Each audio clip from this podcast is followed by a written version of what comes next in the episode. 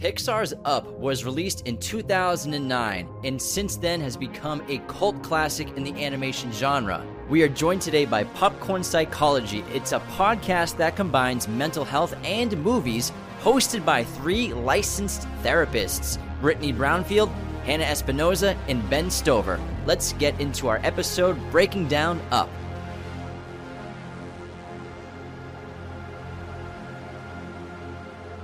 Welcome to today's crossover episode of Raiders of the Lost podcast and Popcorn Psychology, breaking down Pixar's Up. Thanks so much for doing this crossover with us, Popcorn Psychology. We're so excited that you've joined us, and we can't wait to talk about it. How are you all doing? We're doing great. Hi, this voice is Brittany. I'm Ben. Hi, my name is Hannah. Welcome to our show, everyone. And we love Pixar. Up is one of their greatest achievements, I think, narratively and with animation when it was getting really advanced. But they also were tackling very intense themes, very mature themes for children to take on when they watched the film. I thought they did a beautiful job. And in terms of like the writing and storytelling, the first act of Up could be the best thing Pixar has ever done in mm-hmm. terms of mm-hmm. narr- narrative fiction. I think it's really wonderful. And then tackling mental health themes so beautifully and with so much nuance. I think this is a special movie and every child should watch this as they're growing up. And I would love for our audience to find out where they can find your show, Popcorn Psychology, give a little background on what it's about, and we can do the same thing for your listeners that are tuned in for our show as well. Sure. So Popcorn Psychology, we we are on. This is our sixth season, I believe. We are all licensed clinical professional counselors, also known as mental health therapists. And every episode of our podcast, we pick a movie like Up, and we talk about the themes of mental health we see in that movie. Um, you can find us anywhere on social media on Popcorn Psychology, Facebook, Instagram, TikTok, on Twitter. You can find us at Popcorn underscore Psych, and we're on pretty much every um big podcast app wherever you find podcasts you can find us and where can our listeners find you all Likewise, we're very easy to find. Raiders of the Lost podca- podcast on every platform. We do about four to six episodes every week about new and old releases of cinema and film, TV as well. We talk a lot about movie news as well. So we're super easy to find TikTok, Instagram, Twitter. Just search Raiders of the Lost podcast so easy to find, or our website, raidersoftheLostPodcast.com. And we're two and a half years into our podcasting journey. It's been so fun to connect with so many movie lovers and cinephiles around the world and finally making this connection. Very excited to be here with you all. So thanks again for mm-hmm. joining us on this crossover episode of Raiders of the Lost Podcast and Popcorn Psychology. Now let's get into Up, which came out in 2009. IMDb, this is at an 8.3 with mm. 1.1 million ratings. That's absurd.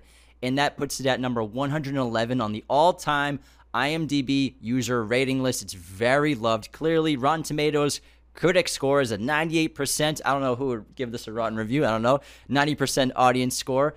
It won two Academy Awards off five nominations. It won Best Music for Michael Giacchino and Best Animated Feature for Pete Docter, who was one of the co directors of the film, on a budget of $175 million. Up was a massive success at the box office, making a total global box office of $735 million. Goodness gracious. And it follows 78 year old Carl Fredricksen, who, after the passing of his wife Ellie, reluctantly goes on a journey to the location of their mutual lifelong dream adventure, Paradise Falls, in a floating house held up by balloons, directed by Pete Docter, Bob Peterson, written by Pete Docter, Rob Peterson, and Tom McCarthy. And Up was really important, I think, for Pixar in its future because it was relying obviously on Toy Story, on Cars, mm. uh, something like The Incredibles, uh, Bugs Life, so kind of the fantastical. And so Ratatouille as well, you know, a, a rat that can cook, a little fantastical. And so uh, Up was a, a really, yeah, it was, it's a really important step in Pixar's future in terms of storytelling to relate to uh, all audiences and to relate to human beings and telling truly human stories. And that's why I think it's so special in Pixar's filmography because after this, they could basically make a film about anything. It didn't have to be talking animals, didn't have to be mm-hmm. talking mm-hmm. inanimate objects. It could be just about human beings. So I think that was really important for them. Although there are talking animals in this movie there are, yes. via technology. what do the three of you think about Up as a film?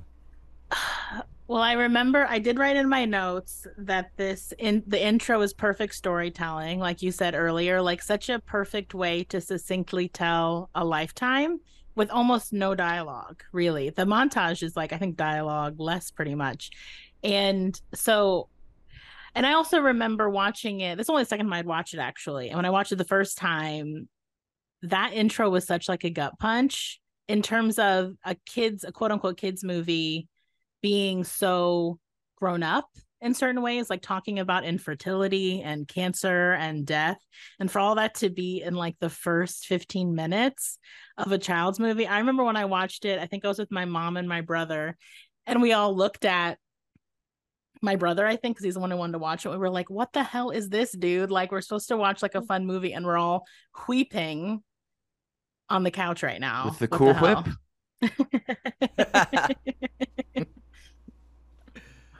Yeah, I think this movie is fantastic. I think the storytelling is just absolute perfection, and it did open them up to be able to tell any story they want, which they went on and did with Soul and some of the other things that they've done where they address some pretty deep topics. And I think this movie did pave the way for them to do it. It is profoundly human storytelling. I think it's targeted at an elder audience than they usually do as i watched it last night with my five year old and i think a lot of it was over her head but even still enough she asked some of the right questions because of this movie and Mm. was able to grasp the concepts of someone being sad because someone is gone and that they're life changing when they're old and also uh, meeting your heroes might not be as advertised and i think that's an important lesson to learn at any point in time but also watching just the colors and the animation grab her attention even if she wasn't the most enthused with this is maybe with frozen or something else that she might have been the right demographic for but she still gravitated to this and enjoyed watching it and i did too Um, I love this movie. I've watched it probably a hundred times, I would guess. um, I feel like every time I watch it, I listen to the music a bunch afterwards because I really love the music that goes along with the film. Um, I think it's a really beautiful story and that's told in such a different way and such an interesting connection to have between an older generation and a younger generation that we don't normally see in in stuff like this um and so yeah so i really enjoy this film. I think there's so many different important thoughts and feelings that are brought up and the way that they and even if they're not always directly talked about you still get to really experience them with this in this film. And so i think that that's really fun. But i love this movie. I laugh and smile and cry in all the same spots i did the first time that i watched it. And yeah i'm really excited to talk about it today Yeah, and the animation in general, just to go on the production for a little bit, is just spectacular. Still holds up, I think, is one of the best that Pixar has ever done. I was watching it for the first time in years. I'm just the things like the reflections in the window, the hair of young mm-hmm. Ellie poofing out then falling back down. It still holds up compared to like I would say their last three features that Pixar has come out with. And there's so many cool mm-hmm. facts like all the characters are based upon circles and rectangles, except for the villains who are triangles. Not only oh. are Carl and Ellie based on squares and circles, but objects around them are also based on shapes like their chairs and picture frames. When they both appear in a photograph, the frame is both circle and square. And I just think that when Pete Docter, he's one of Pixar's best filmmakers and directors. He's done Monsters Inc., he's done Up, Inside Out, Soul. He really connects you animation wise as well as the story to the, the audience to the story so well. And i think he's just operating on so many different types of storytelling to intrigue people subconsciously whether they see it or not like seeing that everyone's based on a shape whether they're a hero a protagonist or a villain i think that you know animation is just the ultimate form of artistic imagination when it comes to storytelling and i think pete docter knows how to connect to an audience Yeah, and in terms of the storytelling, Pixar has always done a wonderful job of relating themes beautifully and weaving them into their narratives. And oftentimes, like I said in the early days of Pixar, there were pretty simple themes, more themes that were more related, relatable for children. Um, movies like Pixar's Toy Story and The Incredibles, uh, they definitely touch those themes really well. But in terms of this, the, the themes of this film, tackling mental health, tackling grief and depression, tackling intense loneliness, uh, losing a loved one. Uh, it was really complex and very mature for the young demographic that they usually hit with their audi- with their audience, and so uh, it was a challenge, I think. But Pete Docter, being such an experienced pro, um, also Finding Nemo is another great one. Excellent themes mm-hmm. about family, but this is uh, darker themes. You know, you you see life and you see the you see the the formation of life and the beautiful aspects to a, a love and a relationship and creating a partnership with another human being, but then losing that human being and then uh, this person is left with nothing. That's a very complex thing for children to to take in when they watch a movie with talking dogs, and yet uh, Pete Docter and the Pixar crew and team did an, a, a wonderful job tackling these complex themes in a way for kids to be able to digest it, understand it, and even learn from it in a lot of ways. Yeah, I think it's interesting just in the beginning montage, like we discussed earlier, that so many of these kind of movies, like Disney Pixar esque movies, like well, animated movies, if you think back on like Disney princess movies, is this once you find true love or whatever, that everything will work out. So I think what is really interesting and probably pretty hard for like a little kid to wrap their head around, so it might but more of an older kid or older person, is in this movie we see two people who pretty much meet their soulmates, like their perfect person when they're teeny tiny. And mm-hmm. that does not mean that they get everything that they wanted, that it's just happily ever after. It is kind of heavy, it is really heavy to watch these two people not get the two biggest things they really wanted for themselves, which is to have a child or have many children and to go on this big adventure to this place they've always wanted to go. And it it does make me think what was going on in the animators or the storytellers, the writers, the directors' mind to keep showing that they would get this money saved up and then something would happen, such a real life thing, get in a car accident, break your leg, whatever, your roof needs repaired, and then you have to spend the money you've saved up. I think that idea that you can be a quote unquote good person, you can be with the love of your life, and life is still going to happen to you. And you don't always get the things on paper that you thought you always wanted. And that's such an interesting message to deliver up top, right up top for a kids' movie. I definitely agree. And uh, well, I think that connects Brittany to one of the main themes of the film that I love is adventure and mm-hmm. a journey. And you know, Ellie and Carl, their their life their their life dreams mutual. This adventure to go to Paradise Falls. But I think also at the same time, what the film is showing is a partnership or someone to spend your life with or a relationship is just as much of an adventure as going to the most fantastical place in the world where your hero Charles Muntz went to discover this supposed giant creature that he supposedly made up and to be an adventurer and to explore.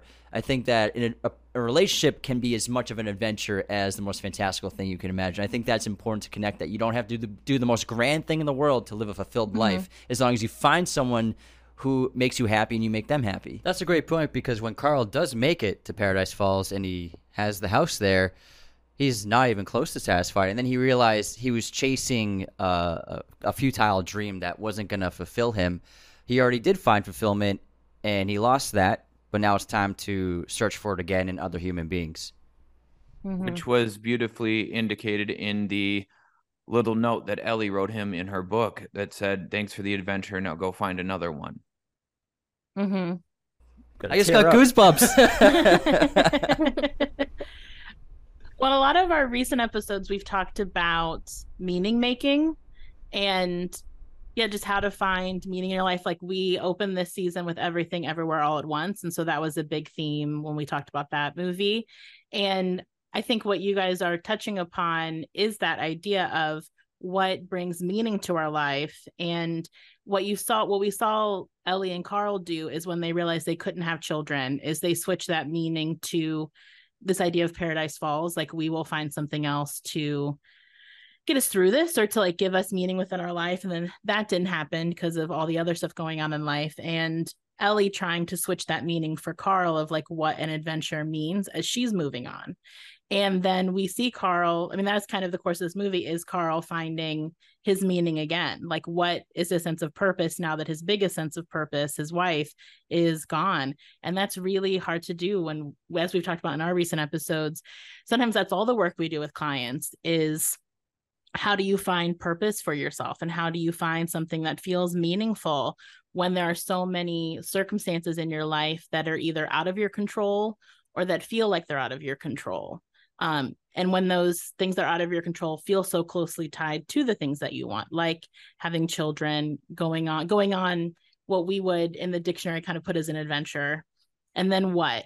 And and then what do we do with that? Which is the course of like carl's journey on the movie Carl's journey, it really has two paths, and they're reflected and mirrored by two characters to keep going off that. So, Carl and Charles are a reflection of each other, and then also Carl and Russell are reflections of each other. And both Russell and Charles represent paths that Carl can take after he's lost Ellie. Russell is this young kid who's very excited and wants to be an explorer. He's just trying to get that one help the elderly patch for his his Boy Scouts troop to become the ultimate Cub Scout or whatever he has to be.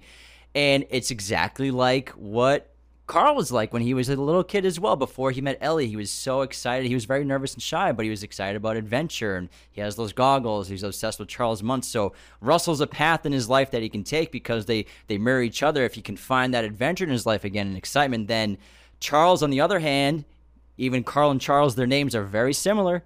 Charles is a representation of a path of never letting go of his obsession or letting go of his grief. So Charles can't let go of his obsession of finding this animal and getting his reputation back on the secluded place.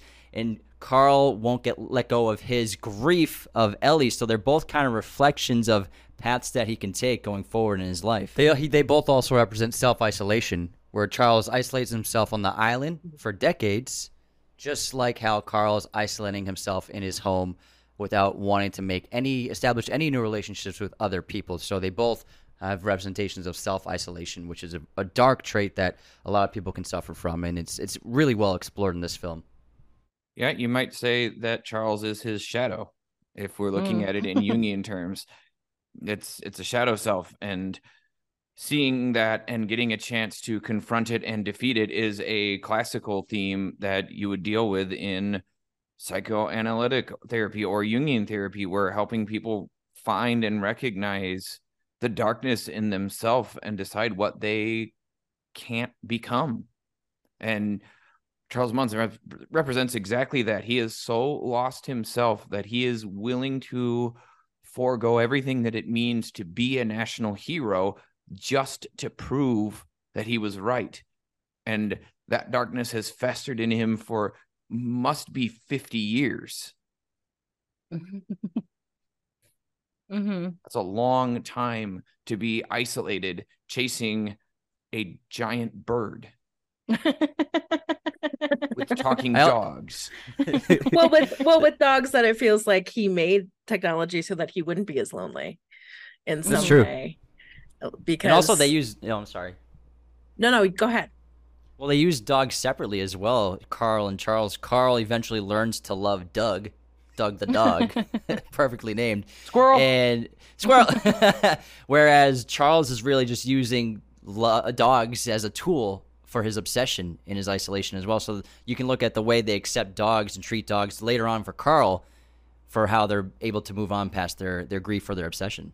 I also think that this film does a, a, an incredible job of showing uh, a more nuanced and human take on elderly people for children. I think, I mean, when I was a kid, I remember you, you look at old people, you can't imagine them being children. You can't imagine them like having their lives. To you, like they're just old people, and they can be sometimes off putting when you're little and maybe a little scary. There's like an archetype, and this film shows that, you know, all these older people they were just like you one day, once and they had mm. they had a childhood they used to have fun they used to go on adventures they used to do the same things with their friends that you do, whether it be playing and whatever. So I think sh- the the entire intro of Carl and Ellie's entire life together, but meeting as children and showing that the lead character of the film, we walked into this movie understanding it was an old man named Carl was going to be the lead, but when you watch the first seven minutes of this film, he's a child.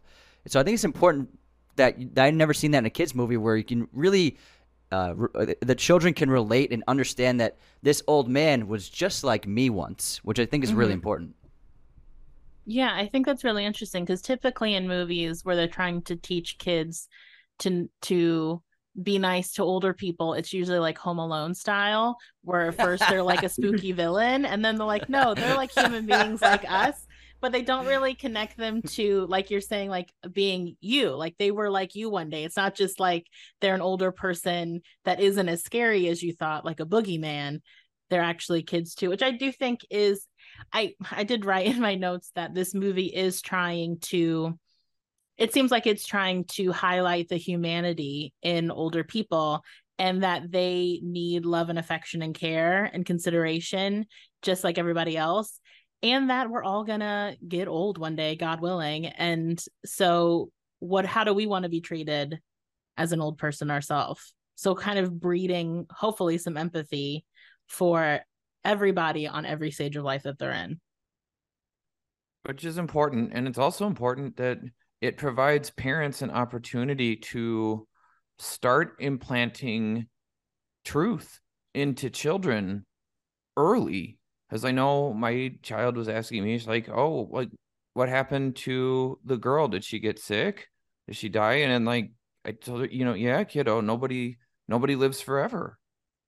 Like people don't they don't live forever. And i think that's such an important truth that uh, parents don't always want to tell kids and Mhm. don't always want to talk about with kids that just life is precious due to its impermanence. And communicating that to children early and often that they can understand that taking the picture and being with somebody and doing special things is important because you never know how much time you get and the more we can start teaching that earlier the easier it is for kids to understand and not be shocked and for parents to have to tell more stories about what happens when somebody's not around anymore. Mhm. When you need mealtime inspiration, it's worth shopping Kroger, where you'll find over 30,000 mouthwatering choices that excite your inner foodie. And no matter what tasty choice you make, you'll enjoy our everyday low prices, plus extra ways to save, like digital coupons worth over $600 each week. You can also save up to $1 off per gallon at the pump with fuel points. More savings and more inspiring flavors make shopping Kroger worth it every time. Kroger, fresh for everyone. Fuel restrictions apply.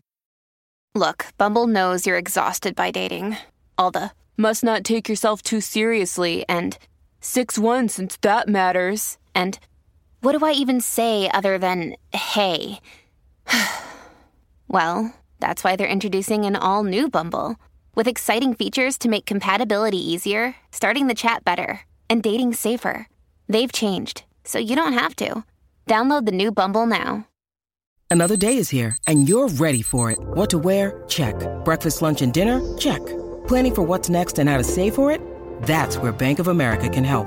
For your financial to dos, Bank of America has experts ready to help get you closer to your goals. Get started at one of our local financial centers or 24-7 in our mobile banking app. Find a location near you at bankofamerica.com slash talk to us. What would you like the power to do? Mobile banking requires downloading the app and is only available for select devices. Message and data rates may apply. Bank of America and a member FDIC. Because it will happen. Are there any are there any uh, documented statistics or anything of of parents if they wait too long to teach their kids about grief and death and life, or does it have any kind of effect on kids? Is there any kind of study like that that you would know of? Not off the top of my head. not top of my head other than what i always told parents as like the resident kid therapist is that kids are smarter than you think in that they're savvier than you think and they're curious. And if you choose not to tell them something they're going to figure it out either from their peers or a book or now the internet or a movie. And what i just like to remind parents is you're going to lose your window to have some way to not control the narrative, but to hold the narrative in such a way that your kid will know what to do with that information. Because kids are constant, especially when they're little, even like Russell's age, maybe a little younger than that, they're forming boxes in their brain with all the information that's coming in all the time. And you get to decide, well, you get to help the kid decide like how to put those boxes in their brain. so either something's going to be scary or misinterpreted, or I don't know, they're just going to put their kid lens on it. And so I don't have any statistics to back up what I'm saying other than what I know anecdotally from doing this work, and that kids usually know more than you think about what's going on, especially if you hold on to things past a certain age. Like I would say, probably past. Well, I'm gonna. I was about to say something. I take it back because I've worked with kids as little as kindergartners, where I could tell that they knew something was up, whatever that up is, if it's death or even incarceration or something like that going on within their family, and no one's really telling them because they don't want to break the bubble of it.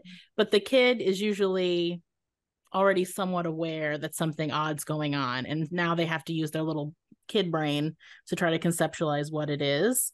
So, yeah, like movies like this that introduce topics, I think are great for parents to launch off of and then kind of like sounds like you might have had Ben like have a more deeper conversation like not even necessarily like Carl with Ellie but also I think this movie does a good job with like Russell of bringing up a, another really heavy topic, which is a parent that's not that around and that they mm-hmm. don't really skirt around it. Like they bring it up several times in which Russell, even though he's a happy go lucky looking kid, has a dad that neglects him.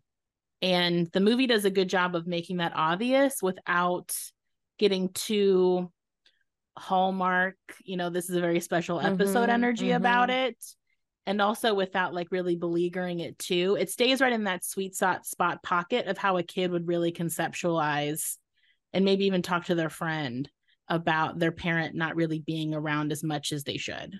Which really illustrates the point of the question you guys are asking. Look at the difference between how Carl or even or not Carl, but um uh, the kid whose name just left my head, but Russell. Russell, thank you. How Russell and even Forrest Gump answer when people ask, Where's your dad? What does Forrest Gump say? He's on vacation. Oh. Because that's what Mrs. Gump says. Oh, Mrs. Gump. Yes. Uh, but when you see these kids, they don't have the opportunity to grieve. If we don't tell them the truth, they don't have the opportunity to both pre-grieve and and grieve and close out a relationship that's hurting them now obviously that's difficult with parents but kids that are told truths that dad can't come dad isn't going to come dad isn't making space for you right now and have the opportunity to go oh okay well i guess i don't need to think about dad anymore. Mm-hmm. We're taking away the opportunity to grieve and close out a chapter or a connection that they need to close out. And lessons from movies like this of getting to see kind of the damage that can do when we tell kids half truths but they still figure out like brittany's saying that like yeah dad doesn't really have time for me. It's heartbreaking mm-hmm. to them. And we need to take lessons from even what sesame street did in, in the late 70s or 80s when mr hooper died. Watching episodes like that where they just address it and they tell the cold hard truth of it where the cast has to tell big bird that mr hooper is not coming back ever. And listen to mm-hmm. big bird's childlike questions of well will he come back tomorrow? And it's, it's heartbreaking but it also allows them to adjust and deal with the truth rather than waiting for the time that they invented in their brain that the details that make sense to them make sense to the rest of the world, and it doesn't mm-hmm. come. In, in terms of Russell, is his happy-go-lucky nature um, clearly he's being affected by his father, as he reveals it multiple times in the film, and it's it's very sad at times. In a way, would you say he could be projecting an outward happiness that he isn't really feeling, but around others he wants to just be perceived as being very happy, having always having fun, while trying to hide his real inner turmoil? I don't think kids that age think that deep into it. Usually, kids not until the age of 12 have their brain developed enough that that may be possible. I think Russell is probably just trying to do the best that he can to be happy and be in the moment. There may be some of that, but it won't be as intellectually available to him at this stage in his development. Mm-hmm. I will say where I'm ner I'm nervous for Russell. My little heart is nervous for Russell. Is I think he's already developing quite a people pleasing, um, like coping mechanism. Like I wrote in my notes, like he's very brave and doesn't worry enough about his own health and safety over helping others. And it made me so happy because I hadn't watched this movie in like 15 years, so I didn't remember what happened after that. But then right after that, Carl tells him that I don't need your help and I'd rather you be safe than give me help. And I was like, that's exactly what I was talking about. Because I do think with Russell, he probably, like you're saying, Ben, that's probably a lot of that is probably his personality. And I would, if I was his therapist, I would want to make sure that to keep an eye on that behavior as I continue to work with him as he gets older, because I work with a lot of older people too that there's so much of that good student, good kid, people pleasing energy to overcompensate for places where they feel like they're lacking or they must be lacking. Because if dad's not showing up, then maybe I just need to try harder, or they connect their achievements with their value. So, where we see Russell making that one to one connection already, that if I just can get this badge, then my dad will show up. And that's right. enough for my dad to show up and be there for me. And I see that, like I said, we're all still little kids inside of us, right? Even as adults. And so I work with adults sometimes where that little kid still shows up as, you know, I have to go above and beyond. Um, or I like perfectionism, or I can't, you know, say no to anybody, or I have to always be happy or have a smile on my face because I don't want to like rock the boat or upset anyone, you know. And then I think what happens with that is then you end up denying your needs in yourself. I think what doesn't make me where I'm on with you, Ben, and that he's still a little too young for that, is he still does things that's very age appropriate and annoying kid behavior, like laying down and letting himself be dragged because he's not feeling it. So he's not a kid where he's not already doing that thing where like they're totally denying themselves and totally like i don't need anything. Like i think in an older kid with this stuff going on there might be a lot more of denial of things and trying to like smile really big the whole time and not act like anything's bothering them but russell still does enough obnoxious um self-driven behaviors that i think is very age appropriate that says that he's not quite hit in that like perfectionistic thing yet because i don't like ben was saying i don't think he's quite old enough yet no i appreciate him as like yeah. 10 yeah. And so he's he's desperate and he's always been seeking the approval and acceptance of his father and so in a way he's seeking that in other people by being a people pleaser. And, and the achievement, he has that one badge. He'll do anything yeah. to get that helping the elderly badge. Yeah. I mean, he like puts himself on a floating house. Exactly. Like so dangerous for a badge because in his mind it's not a badge. It's like uh, this is how I'm going to see my dad again.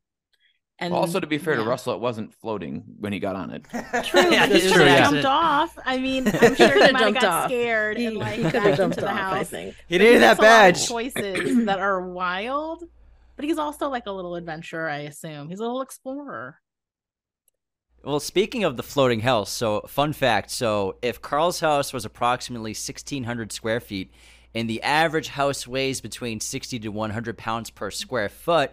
It weighs about 120,000 pounds. If the average helium balloon can carry 0.009 pounds or 4.6 grams, it would take 12,658,000 balloons to lift this house off the ground, but only 20,622 balloons appear on the house when it first lifts off only enough to lift about 185 pounds. So Pixar, you got to step your game up. But still 20 million still looked incredible. But the motif of balloons are so important throughout this film. It starts early on with Ellie sending that little balloon message to um, Carl when he's in his bed when he after the injury, which is so funny. He's like, "I'm gonna go on an adventure," and falls right down through the attic, and uh, what he breaks his arm or something like that. And then mm-hmm. obviously Carl does that in their elderly age when she's in the hospital, as well as being a balloon salesman, and then eventually lifting up the house out of frustration when he's going to get evicted out of his house with all the balloons and even just the little shots of him. They worked at, what was it, a zoo or an amusement park where she works with the animals and he has the balloon carts and he's always preventing it from falling. But this motif of balloons is obviously the main image of this movie, the posters and everything. And for me, I'm always trying to figure out what the balloons represent to Carl to anyone, and for I, I'm pretty much usually stumbling upon they represent youth, they represent love, and they represent dreams, whether Carl realizes it or not, and it represents Ellie in a lot of ways. For me, it's it's rising from uh, hardship and rising from turmoil uh, into a new level of your life. So the the rising, the ascension, um, getting out of that funk if someone's in the funk. What do y'all think the balloons mean? Uh, fragility, the fragility of that happiness and the youth that Carl makes points throughout the film to constantly put his elbow back down to keep things from floating away. But much like a balloon and the happiness that they bring, life is precious and fragile and it only lasts for so long. And we all have to eventually say goodbye to our balloons, just like Carl has to say goodbye to Ellie. And Russell will have to say goodbye to Carl. Uh, That was good. Man. Eh? I was Dark. just gonna say, I don't know. Mic drop. Youth. Damn, guys, like you, you two dork. Like, I- I'm sorry, I made you. Did the therapist make you feel something by accident? but you guys still have emotions? I was just gonna say, I don't know, because like little kids, like. Oh.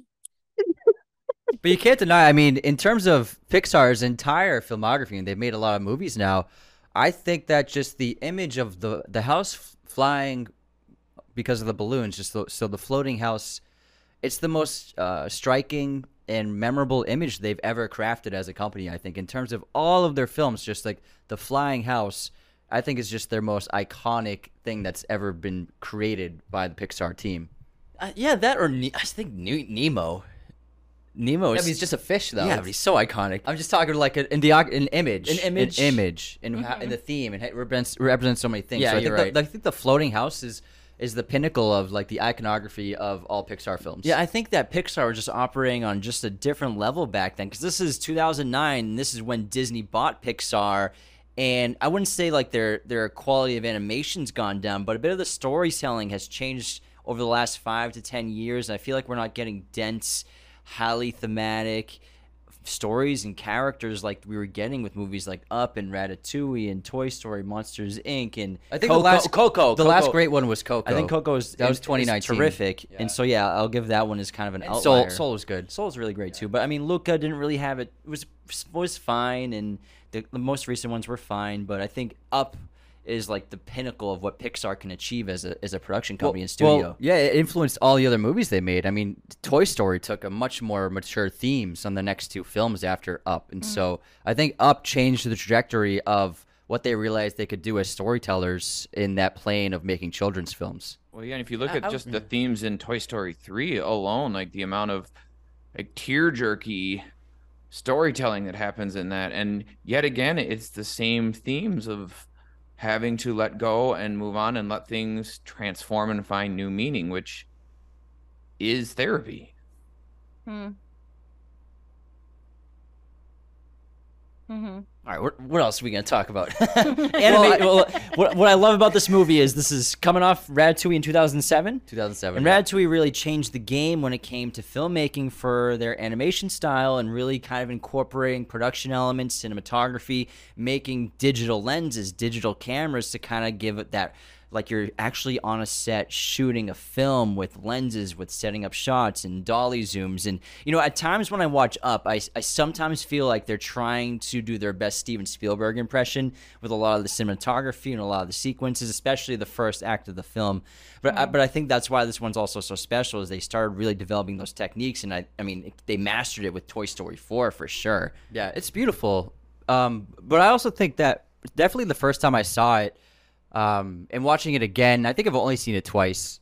But I I definitely would relate to Carl more than any other character because I've had instances in my life where I've just been in that in that rut and I've isolated and I've pushed people away and I've kind of had a nihilistic view of things and and not wanted to open up to other people and th- that's those that's something I've struggled with in the past um, when I was in my 20s uh, off and on a few times and I was in very dark places and alone and never felt lonelier in my life. And so I think the character of Carl and how they portray those ideas and those things that so many people can can suffer through in their lives it's really well done.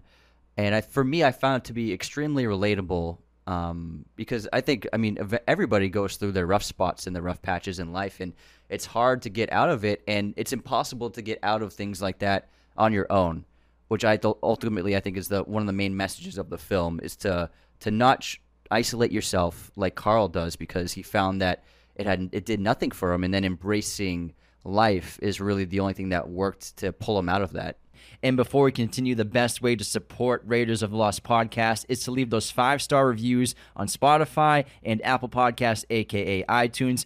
I love to read the Apple reviews, which let you leave, leave written five star reviews. So I'll read one off in a couple of minutes. I can't wait to get to that. But this helps us get seen by new people. It helps us promote our show on the platforms all over the internet so new people can discover Raiders of Lost podcast. You can also become a patron at patreon.com slash raiders of the lost podcast. We have five different tiers of support and membership for patreon. They are as low as two dollars gets you access to every single bonus episode as well as the weekly chat which, ha- which posts every wednesday on patreon. $2 $5 $10 $25 and $100 every tier has different levels of perks like video messages. $10 gets you access to our discord community where we have watch parties and interact with you all the time.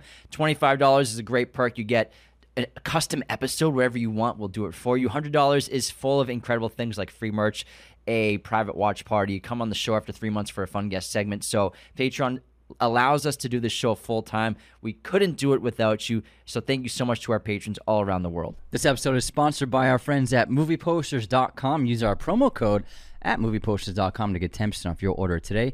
They are also doing a movie poster giveaway in this episode. If you want to enter for a chance to win a free movie poster, all you have to do is leave us a five star Apple review, screenshot it, and de- then DM it to us on Instagram. Now, if you've already left us a review, all you have to do is hit leave a review and it'll actually show your previous review. You can screenshot that and send it to us so you don't have to make an, you don't have to delete that and make another one. And if you don't have an Apple account, all you got to do is use an email to sign up. It's super easy. So again, leave us a 5-star Apple review and send it to us on Instagram DMs. We will select a winner next week. Good luck everyone. In the meantime, be sure to go to movieposters.com for all of your poster needs and use our promo code Raiders 10 to get 10% off your order. Thank you for sharing that. I think that's going to make it more connectable to the audience to recognize that there's something about these stories, these films that connect to the real experiences we've all had and that we're seeing it told in another avenue that allows us to connect to our own experience without it being as on the nose as our own life was and it's not as painful but you can still relate and find healing and like we talked about in our last experience sometimes even watching a film can help us find a narrative pathway to a corrective experience that can heal a wound. And it's so important. And i think you're dead on. This movie almost to a t follows the work of viktor frankl who was a psychiatrist who was imprisoned in auschwitz and lost his wife to extermination. And his entire work his therapy logo therapy, and the idea that he comes up with um, both taps into Nietzsche and nihilism and where Nietzsche himself ended up with was a famous quote that often gets falsely attributed to Frankl, including by me before, which is that a man who has a why can endure anyhow the mm-hmm. pioneer of the question of nihilism is the one who came up with that question and then Frankl takes that and extrapolates into the, the most important point I think that's ever been made in existential psychology which is that suffering is unavoidable. We cannot escape pain. We cannot escape death.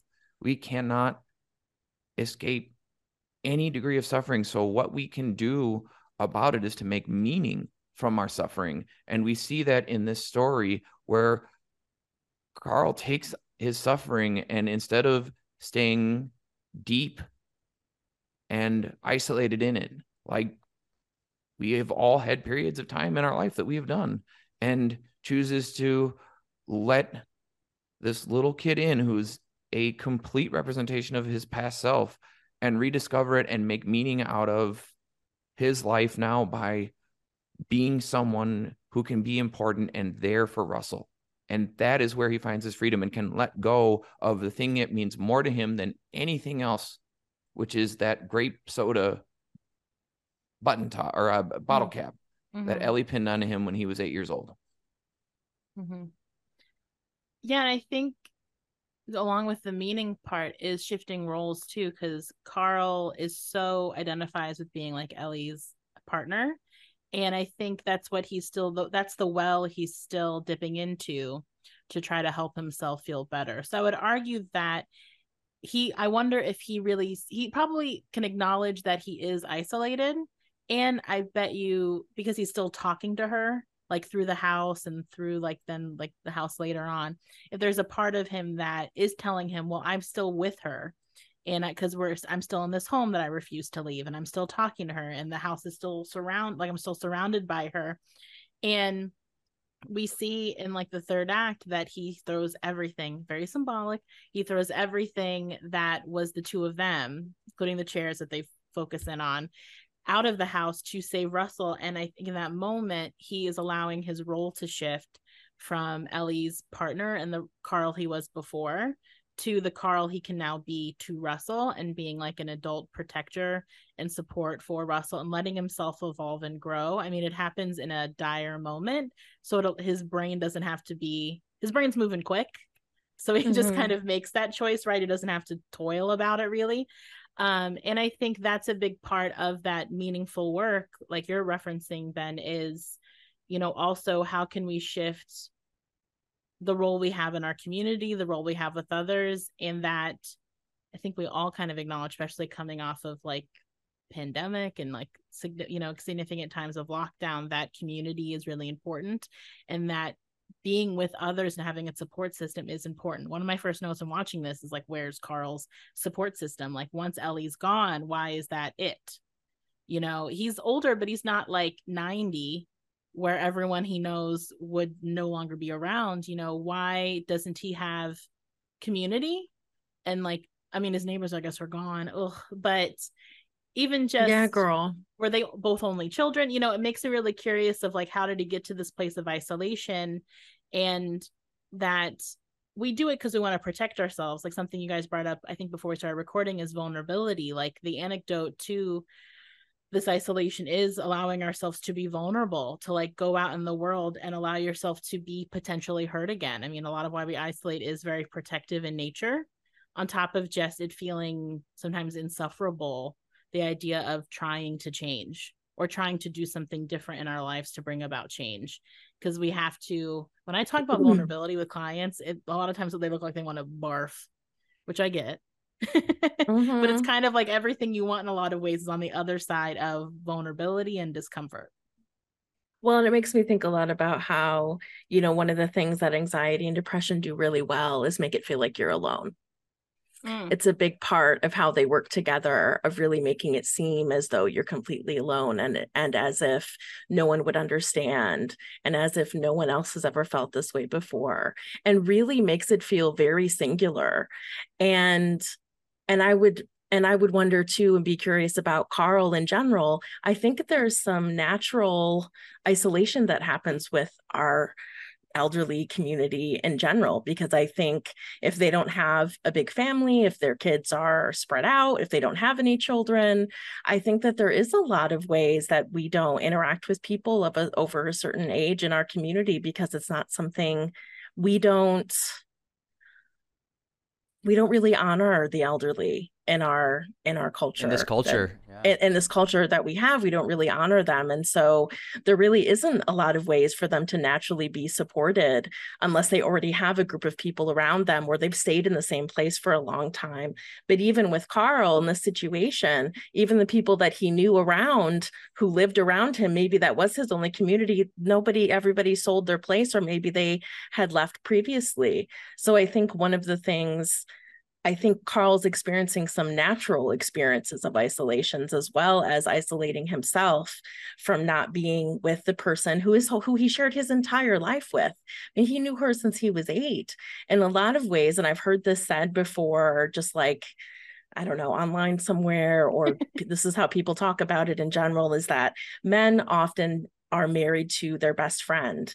And so their their um, motivation to find an entire community is not often as likely as it is for women to want to have a community continue to build their community. It's not the same. Men aren't really given the same choice. And again not that all men don't have their own communities because they certainly do but more that it's not as supported in our culture that men for men to be happy that's one way that a man could be happy is by having a community of people around him.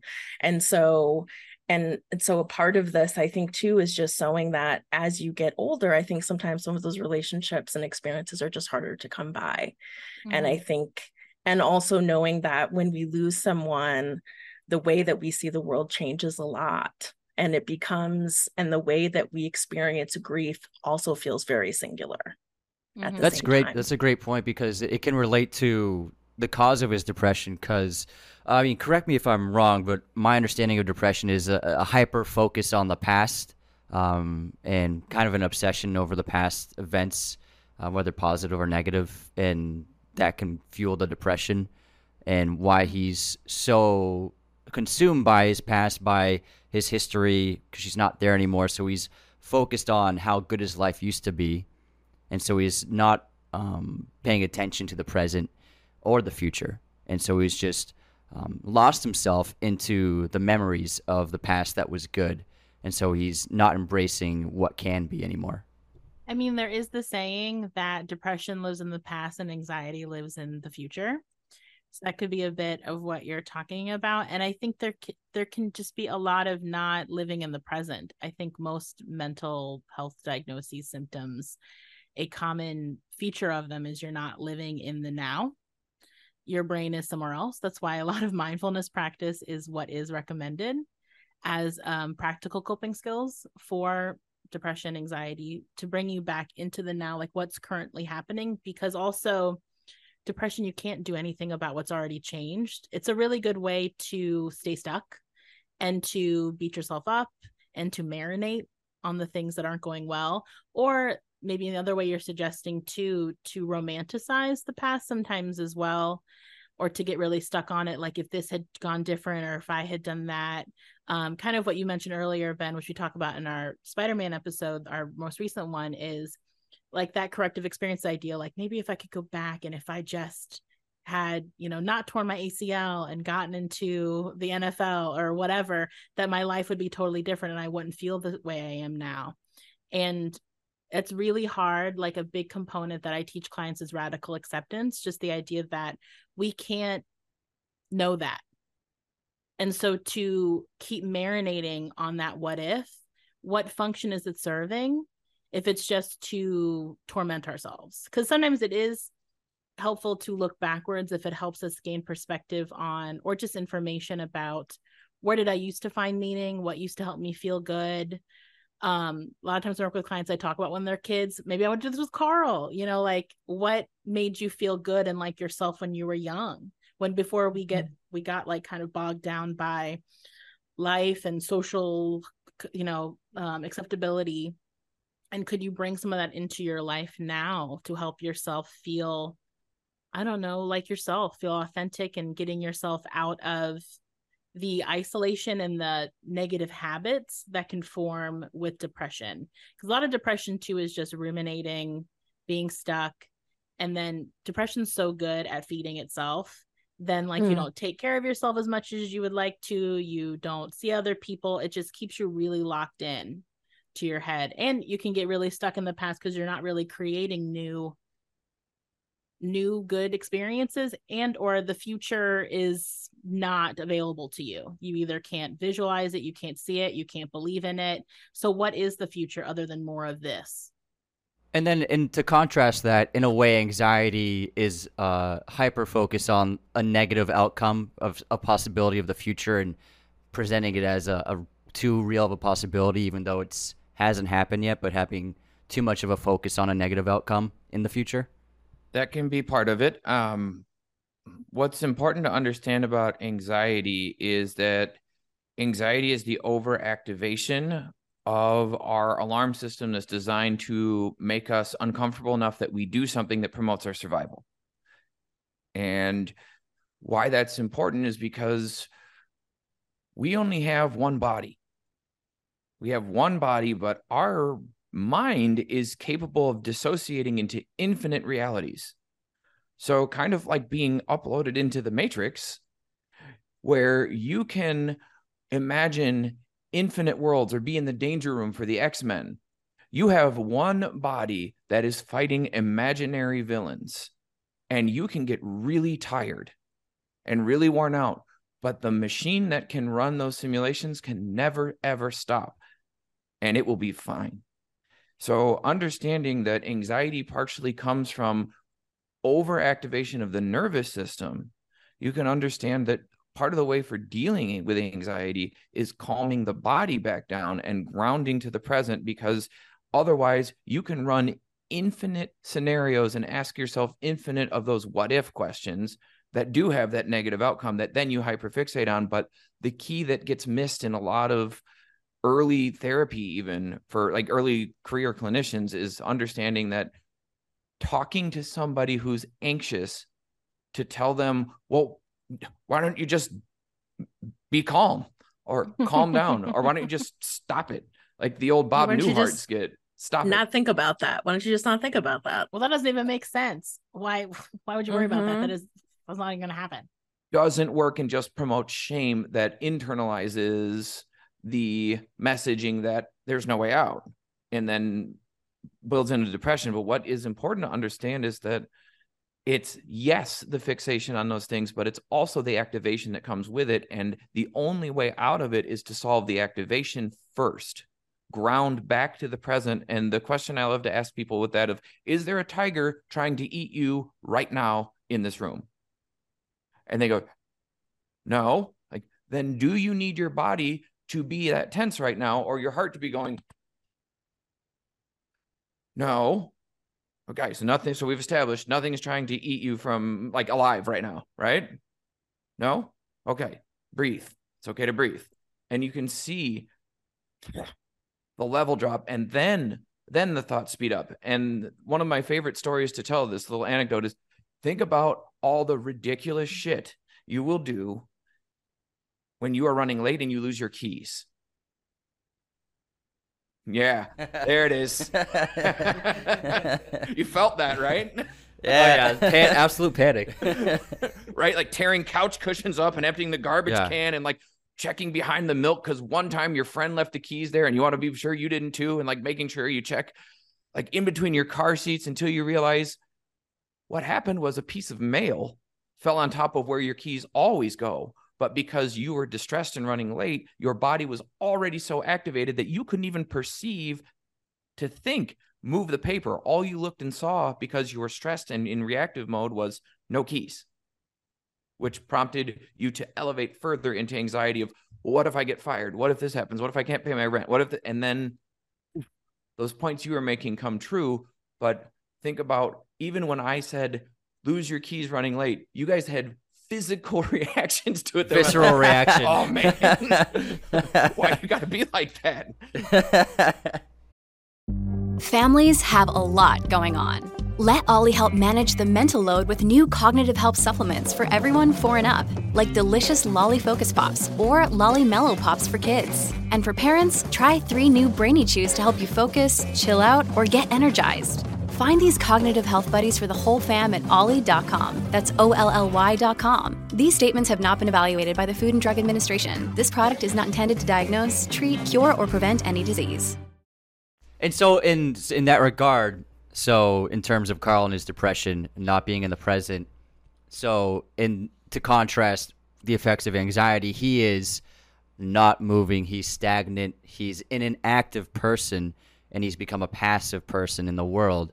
And these all stem from his depression. And so I I would wonder if Carl walked into your office to seek treatment, what would you what would the steps be for you to treat him? Uh, so I'm going to tell you that um, I am going to go try not to go too deep, but the I would differentiate between hypoarousal from trauma and grief and depression. Yeah. Um, chronic hypoarousal is a really important thing to understand, and that if you try to just treat Carl for depression, which I personally view depression more as when people have that chemical imbalance that prevents them from producing enough of the neurotransmitters they need to get the natural rewards for doing things normally. Like when you were saying like you you know you had a period where you're feeling like lonely and depressed and down, did working out or anything that you would normally do provide the same buzz, same boost that it Absolutely did? not. None. Absolutely not. Right? Yeah. Like no matter what you did, it wouldn't feel good. Like, your brain Exactly. was not producing enough chemicals to give you the natural reinforcement that comes with doing it. And I think when I look at depression, I usually view it more as getting stuck in that where you have like depleted your well and you can't get out. But the question we need to ask is what happened that caused that? Because sometimes, sometimes there's no reason. Sometimes some that it, we're just there. But other times there's grief and trauma that's unprocessed and gets stuck. So for Carl, I would want to process with him the trauma of losing Ellie, of watching her get old, watching her get sick, and then seeing her die. I think I would want to start there because I think where Carl is at is that every minute he's alive, he has to face the reality that she's not there. So he's kind of partially dissociated. Our dissociative defense system works on two levels. I can win, and uh, it is where our fight and flight live, right? If I can win, I can win by doing something. So I can either run away or I can fight this to beat it. There is no running away from death, and there's no fighting it. So we choose the other side, which is freeze and fawn. Now, Carl's not fully frozen, but he's shut down. Like you're saying, he's withdrawn. He's not engaging. He's staying stuck in a reality that's pleasing to him, so much to the point that he strikes somebody in the head with his cane who's grappling with the only physical representation of Ellie that he really has left besides the house, which is that mailbox. Yeah, that's a trauma response right there. Like whenever you have a reaction that doesn't match the situation, Right. Um, and we don't as a society understand trauma reactions enough, and we tend to really, which what happens to Carl in this movie, just vilify vilify people Mm-hmm. when they have those over the top reactions. Like that'd be a situation which you'd call someone crazy in like a not so nice way. Or incompetent or senile. And Mhm. really, Carl is quite sharp. He is not senile at all. He does not need to be anywhere. He's not a public menace. Where he Mhm. is, is he's so stuck in this I can't win. So he's finding his freeze out point. Mhm. And for me, coming from a trauma focused narrative uh, or trauma focused orientation, I am going to want to process with Carl the things that he believes he can't escape from so that his only way out of pain is to shut down because otherwise it's too painful and he can't do it. That's Mhm. where I would start. Yeah. And I would just want to say as well, like Carl wouldn't be in Hannah or Ben, you can disagree with me, but Carl would be someone I would even diagnose with depression.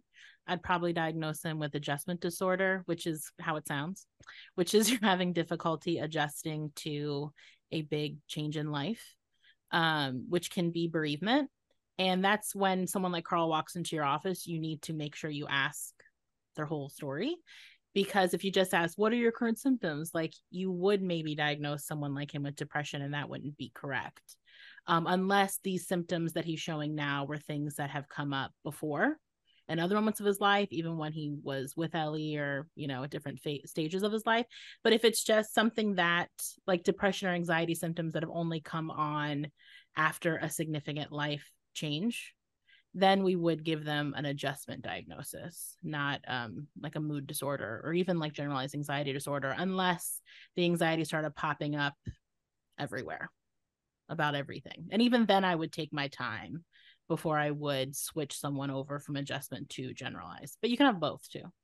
Um, And adjustment disorder comes with specifiers for with Yeah. depression, with anxiety, with mixed, with disturbance of conduct, with all of the above. Mm-hmm. um, it's a diagnosis that can be applied for 30 days or so long as the effects of the change are active in their life, which is where it gets really difficult to provide a correct diagnosis for someone who's grieving because death is permanent.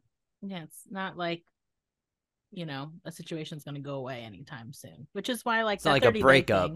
thing- oh, I would Yeah. say it's more Breakup is grief. Yeah. Yeah. Like an active ongoing situation which i would argue is most things people have to adjust to like are active ongoing situations adjustments is slippery diagnosis mostly with insurance companies they're the ones that don't want you to have it hung on for too long Mm-hmm. hannah you look like you have an opinion Well, you know how I feel about insurance companies, um, which is what I was thinking of. Um, no, but I was thinking about uh, how, you know, definitely what Ben said in terms of treatment. But I think also the important thing with Carl will be helping him figure out his identity again.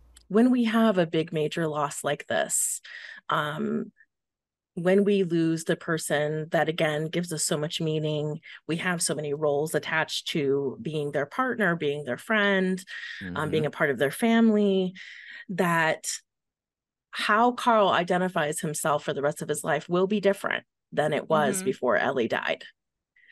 And helping him create that identity, feel comfortable with identity, even think even just thinking about what that what he means and what that means to him now, what it means to be a widower, um helping him identify that and find that identity for him that feels the most comfortable for him going forward. Um i think that would be one of the big things that i would focus on with him uh, and of course along with all the things that ben said too like all those things were really important as well but i think also just really helping him understand that he's going to be different than he was before Ellie died and that's just the truth. That's what happens when we have a major loss in our life a major loss a major loss um to lose a spouse that you've been with for more than half of your life would it's going to change who you are. I mean i can't even imagine for him because if they met at like eight i would imagine. Yeah. Like he's never really existed in a time that he remembers without her. Like that would feel as a therapist i would feel overwhelmed on my client's behalf about that. Like i'd be like oof we aren't going to be on a journey together you and i because that's hardcore. You know not just to have lost the spouse you met when you were in your 20s your 30s your 40s but when you were little and that's been your best friend. Um that's that's really tough I and then on top of that, his life has been defined by her Mhm. in their relationship, not having children, not having, uh, like you said, a support system of other people around them. So once she's gone, what does he have? Yeah, as Yeah. therapist, is it is it dangerous to be that dependent on somebody else and vice versa in a relationship? And like you said, not having a support system is there is there a danger to that psychologically? Um, yeah. I yeah. mean, I always I do couples Yeah. therapy every now and again. And Hannah is also a couple therapist, so she can chime in if I'm getting anything wrong. But I have this conversation with couples where I'm like, you're not supposed to be Mm. each other's everything. That's also a toxic sort of like Disney narrative that your partner is like your best friend and your lover and your confidant and everything. And that's not fair. Like it's a lot of pressure to put on one person for starters. And then two, we're supposed to have a support system. We're supposed to diversify where we get our needs met because you know your partner might have no offense to them like they're not mm. super strong maybe in one area and that's where you go to another person in your life. Even for silly things like if your boyfriend doesn't like to watch movies so you have a friend that you go to the movies with because if that's a passion of yours. And then there are certain things that you know when i work with couples sometimes they have sensitive topics that are triggers for them and that'll become a hard topic between them of like well i should be able to talk to you about anything. And so i sometimes have to tell couples you know it's okay if you can't talk. That's why we have friends. That's why we have close friends. We have family because there are some topics that your partners are allowed to have boundaries around for their own well-being. And so yeah Mhm. it's not healthy. And also from the like this movie brings up is if god forbid something happens to your partner or your best friend or whoever what then?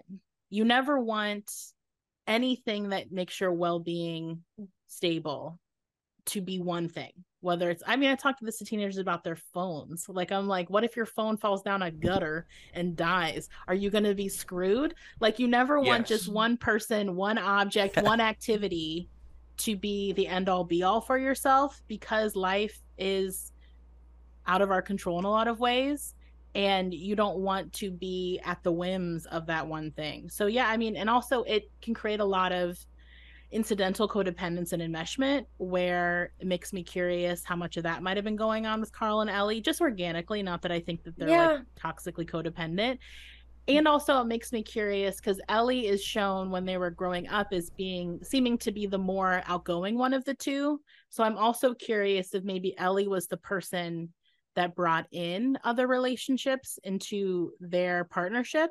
And once she died i'm curious if there were if there was community that petered out because carl didn't know how or couldn't or chose not to or maintain it. So Mhm. i mean there's still a lot we don't know about what their life looked like outside of their specific relationship before she died and maybe he did ostracize the people that were around and became kind of a classic curmudgeon which is kind of how the movie opens you know like really which is a way to have control right? When you feel like something has happened to you that's really out of control we can always control destroying something. So when we get into more self-sabotagey behaviors it can be a way to also feel like we're protecting ourselves and depression loves that they're like oh you're going to keep doing stuff that confirms that you're a piece of garbage? Well we already feel like you're a piece of garbage so this is great for us. So yeah like why don't you yell at that guy or why don't you throw your mailbox at that dude and then we can just we can just lay in the confirmation bias euphoria that you are a piece of garbage that no one likes anymore the only person who liked you died so now what? You know all that stuff. It's like i try to tell clients there is like a weird it is satisfying when especially when we're depressed or going through depression symptoms there is satisfaction to being confirmed in those beliefs that are really negative. Like why does it feel hard to take a compliment? And why is it some sometimes feel so satisfac- satisfying to screw something up? I mean it's all that simple fact that our brain loves sameness and our brain hates difference because it's uncomfortable and so yeah it's a very long answer to your question but No, it's a great answer. fascinating, honestly. And I look at uh, I look at the finale when when Carl is ridding the house of all the items to lighten it and save Russell. I look at that he's of him finally saying goodbye to Ellie, mhm. um, and finally accepting her passing, accepting what happened, and being able to move on. But essentially, Exactly. him clearing the house of items is his. He's finally saying goodbye to her. Yeah. It's like a little like rich like it doesn't quite happen like this in the movie because it's done under duress. But I do think before that though he does have that sort of more ritualistic grieving moment where he lets himself finally sit down and look through her adventure book. And that's something that really true to grieving process and sometimes I talk about with clients is do you need to find time to be with in essence the person that you lost and to maybe watch something or do something or read something that you shared together or that reminds you of them to really well one say goodbye right? That's kind of the Mhm. typical response but also to let yourself feel your feelings.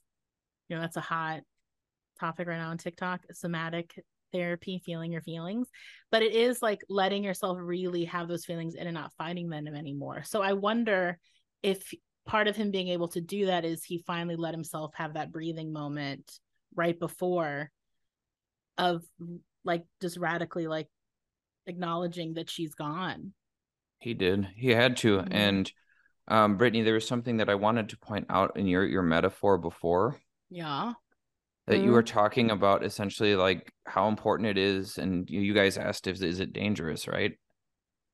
You guys called me a dork, and then you then proved my exact point what in your very long answer what that the whole movie uses a balloon as a metaphor for the fragility of the relationship and how dangerous it is to base your happiness on that.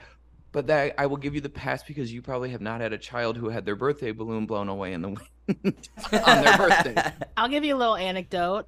One of my first anxiety freakouts as a child is like four, and I had to have a balloon for a dance recital performance, and my brothers popped it. Ugh, villain origin story, and I cried hysterically with anxiety about showing up to this dance recital without my balloon. So, you know, we're all having great memories about balloons in this room today.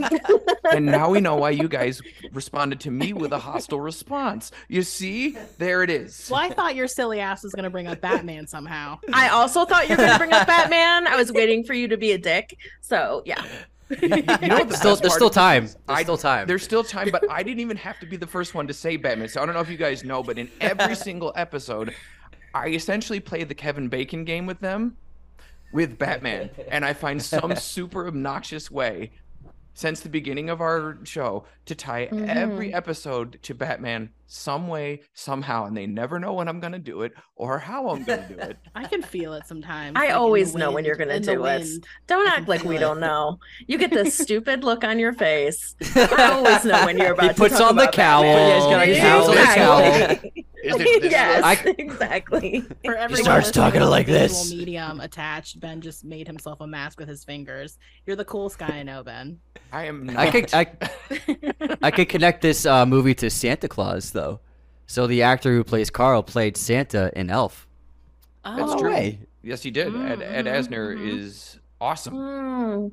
hmm What a what a fun Yes, fact. sir. So if someone's if someone's dealing with this adjustment disorder, whether it's from, you know, a loss of a loved one or or a hard breakup, how does someone move on and and let go of that grief and try to accept new people into their lives and accept maybe a new relationship without being in the state of state of isolation and having this massive wall built up? I think it comes primarily through the acceptance and acknowledgement that feelings exist to communicate meaning from our experiences. And without them, we can't feel what we need to to move what had been true from an is and a predictably will be so to a was. And deal with the pain that it takes to re-encode all those memories and all that information and all those predictive expected memories like oh on christmas i'll be unwrapping presents with ellie and i'll get her this for christmas or when you break up with somebody oh we're going to go on this trip or we go to the wedding or i'd normally do that with her. All that has to be felt as we re-encode it because when you encoded the memory in the first place as a good thing in your brain of oh being with this person makes me happy. All of those memories now have to get re-encoded with loss. And people avoid the hell out of that because it's terrible. Hmm so it's not until we can accept that and deal with those feelings that we can close that chapter and move on like you have to be done with something before you're ready to go on Yeah. And I feel like that could that definitely affect finding a new relationship because obviously in this film, Carl, nothing there's nothing about him finding a new love or dating. But I know they came out with a little short film about him going on a date. So, what challenges is Carl going to face in terms of maybe pursuing another partnership or to try and find a new companion in his life? Because all those memories Yeah. he made with Ellie were in a relationship, and so would he fu- would he suffer those consequences of trying to pursue dating to cause it would cause him pain to be around another woman, to start dating another woman, or to try and put himself in these situations that he l- spent 70 years with Ellie as a couple, as a partner. So would becoming trying to become a partner with someone else cause him pain as well? it certainly would cause him pain yes Yeah. It I mean, absolutely yeah. would cause him pain. And at that stage in life, it usually takes this is something we uh, went over in some of our marriage and family classes, and Hannah can probably talk to it better. But even in our marriage and family and lifespan classes, is that as people age and you start looking for partners in different phases of your life, you have to remember that by the time you're 78 years old, or you know, by the time you're in your 30s or 40s, the dating pool of single people that have no kids or people that haven't had a life before you is almost none. And you have to create space for that to be real and that to be okay to have a successful partnership. And I don't know if you want to build on that. Uh, Take that as a yes. I mean, yeah. yeah. Go ahead, Brittany. Hannah. Go Oh, ahead. No, I was go just gonna say, I think what'll be hard. I mean, I guess my hope would be that his dating pool is around his age, Carl's, and I haven't seen this short, but that I can't imagine anyone he wouldn't be dating wouldn't have some sort of similar life experience. If you're single at that age, my assumption would be statistically that most of those people would be widows or widowers.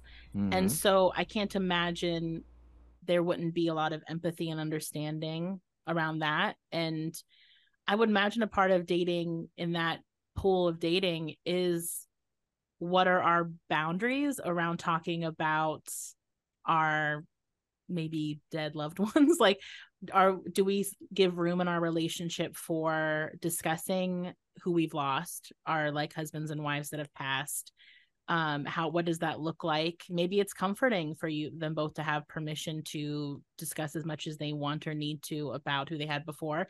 Maybe there are some relationships at that age where they have a line to that you know like once we've kind of gotten serious can we not bring up ellie all the time? And so i don't know it'd be a it'd be interesting to work with him and figure out like what he's looking for. And then yeah how ready he feels, which I think sometimes you don't know how ready you're going to feel till you're doing it. So sometimes when I do like that kind of adjustment work with people after a big change, is one, do they feel not necessarily ready to jump back into the situation that came from before, like if it's dating, but if they feel ready to dip their toe in and be curious about how that will feel. So I try to remind people that it's not like an on and off switch. Like you have to be like fully healed and like fully ready to like jump back in full force, which is why I think we can stay stuck. Is there this idea that either we're fully into dating again or whatever, or we're fully out? And then it's more just can we think of ourselves kind of like an experiment where we try some things out we have a hypothesis about what we can and can't handle we dip our toe in we learn from that information. I tell people sometimes it's like data gathering and then in our sessions you bring the data in and then we kind of just talk through how that felt. Did it feel too soon? Did it feel awful? Did it feel fun actually? Better than you expected. And then all that stuff in terms of I don't know, like dating at that age, it would be interesting to kind of figure that out with Carl. And I think that would be something too where I took a gerontology class, so that was like a million years ago in grad school, in terms of what it is like to be that age and to be still like, I mean, like a, a sexual, vivacious, romantic mm-hmm. person. You know, it's a different experience than when you're younger, but some ways it's not. Yeah, I think I think the most important part would really be what is Carl looking for and what is he hoping for because mm. to be looking for a partner, I mean he wasn't looking for a partner when he was 8 either. He never dated um, before. Yeah. So so really it would really be more about like what is he interested in now and what is his hope for now because I think when we think about people who are dating in this generation, I think it's a lot more about companionship and a lot more about finding somebody who has some similarities in terms of their experiences and having somebody to share and do things with. And so I feel like I feel like really making sure that it's that it's something that he that he has an awareness about what he's looking for i think would be would be helpful and then and then just like brittany said trying some stuff out, seeing what sticks, seeing what doesn't. And you're going to yeah. be uncomfortable. A big part of what I talk to clients about is you have Absolutely. to practice sitting in discomfort. It's not this thing where like you just won't it won't feel uncomfortable anymore and then you'll be ready to do it. It's more that no, you have to be okay being a little bit uncomfortable, an, uh, like a safe amount of uncomfortable. And my job can be to help figure out what that line is. And that can be like you're going to try something that feels possible doesn't feel too scary or too unsafe or too whatever. And then we'll see where that falls in terms of your window of tolerance. And and then also ideally we teach like ben was referenced a while back that your body can be quite activated during these experiences. So i also always want to make sure that when I'm asking clients to take chances, because that's what I'm doing, that they have a toolbox of coping skills, like mm-hmm. practical ones like CBT skills, grounding techniques, mindfulness techniques that they can draw on and feel empowered by and feel confident in that they can rely on when they will become anxious. I tell clients it's not like you you probably will. You will be anxious. You yeah. may have this experience. It's not going to be like all roses and you have skills and i hope that you can trust me your therapist that i think you can handle it even if it goes badly you can handle that. You know, it's a lot of And not like, to run, not to run away from discomfort. Yeah, which we love to do. And anxiety is always like, if you feel uncomfortable, that means it's bad. So Mhm. go away and avoid it, please, please, and thank you. Well, that's what that's what Western society teaches us. That's true. The Eastern society teaches us unfortunately. Something something much different, and I think it's really important to recognize that someone like Carl would have been taught Mhm. your feelings, your feelings. Nobody cares about those. I mean, like that Charles guy that he idolizes, he's basically been hiding in the friggin' nowhere forever because he doesn't deal with his feelings. He's made a bunch of dog robots Well, yeah, and like because looking at ego. well, loo- looking at this movie, we get one piece of information that tells us when this takes place. And that is that GPS. no. Well, actually that's an interesting point. Maybe we don't. GPS. Well, no, because never mind, because he did have GPS. So that's Mhm. interesting. Because I was like, oh, maybe this movie is set a little further back because the cars are always old and Mhm. then they go to see Star Wars together. That's true, but like the businessman in the beginning, he's talking on a cell phone. That's true. Yeah. So, yeah, there's some tech. There's some tech in there. so I'm yeah. assuming it This- is present day of the movie. Yeah, I, I always assumed it was present, like contemporary when it was made. My guess. Mhm. Yeah. Yeah. I actually can connect it to Batman. Oh, I can. God. Are you ready?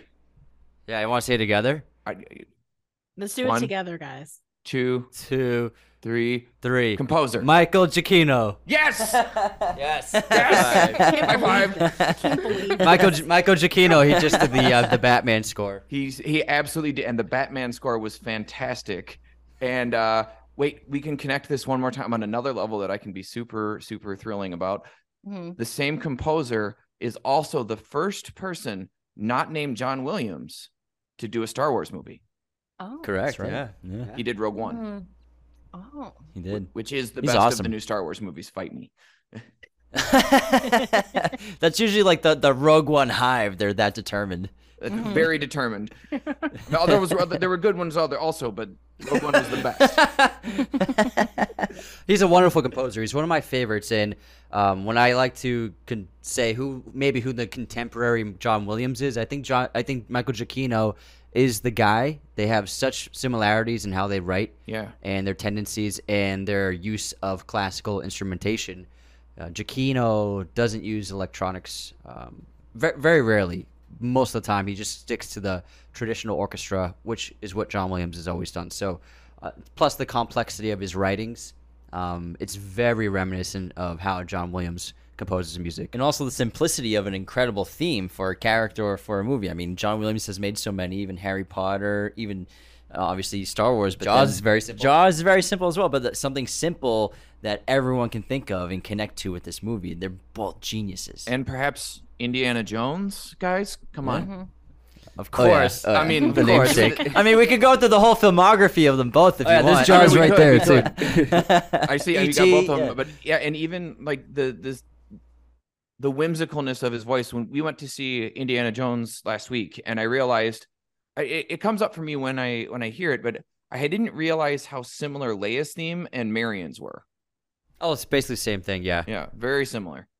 Little- And then if you little watch, you could watch Home Alone to like Mm-hmm. Sorcerer's Stone music. It's like you could watch the same movies, vice versa. Mm-hmm. And you can you can hear Leia's you can hear that same Leia Marion theme in ET here and there as yeah, well. yeah. He, you know, he's written a lot of music. Sometimes, you know, There's only so many notes. Yeah, I mean, if There's you're so- hiring so- John so much you can... could- it's because you're wanting that John Williams stank on it. Exactly. And that is that stank. And I'm I love it Oh, every yeah. time. Hans Mhm. Zimmer made time like four times with all different movies, and I don't care. I ate it's it great. Up. Pir- Pirates and Gladiators, same thing. Yeah. uh, Gladiator is uh, Hans. Uh, what's his name?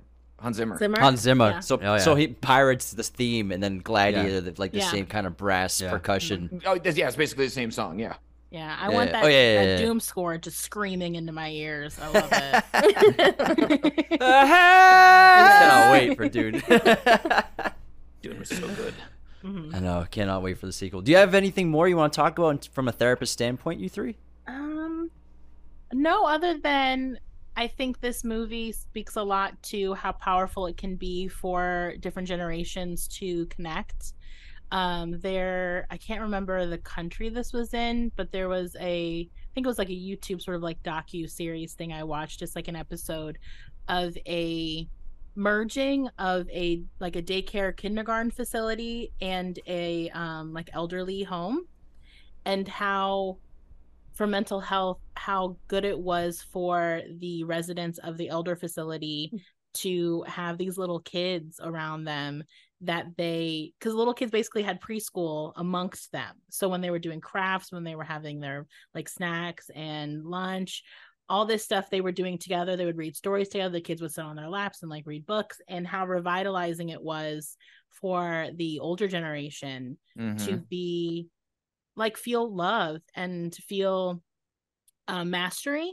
I think that's what's also beautiful as well. And I think other cultures who do more respect their elderly and, and bring them into society um, there is so much that can be gained from that of just the passed down, not just wisdom necessarily, but just having someone having a place where you as an older person can demonstrate mastery to someone younger and feel worthwhile in that way and feel yeah just worthful. And also i think for the younger kids these little kids it just helps humanize older people. I think that they we do a lot of like we talked about home alone earlier we do a lot of disservice of them being these like scary oogie boogie like people that are like around us and we kind of try not to like be outwardly disdainful in our expression to little kids we kind of just teach them to like watch their mouths like watch their faces mm-hmm. and you know maybe go up there and give grandma a hug and don't look scared but there's not this more organic connection. And i think in in that like that example that i watched that thing on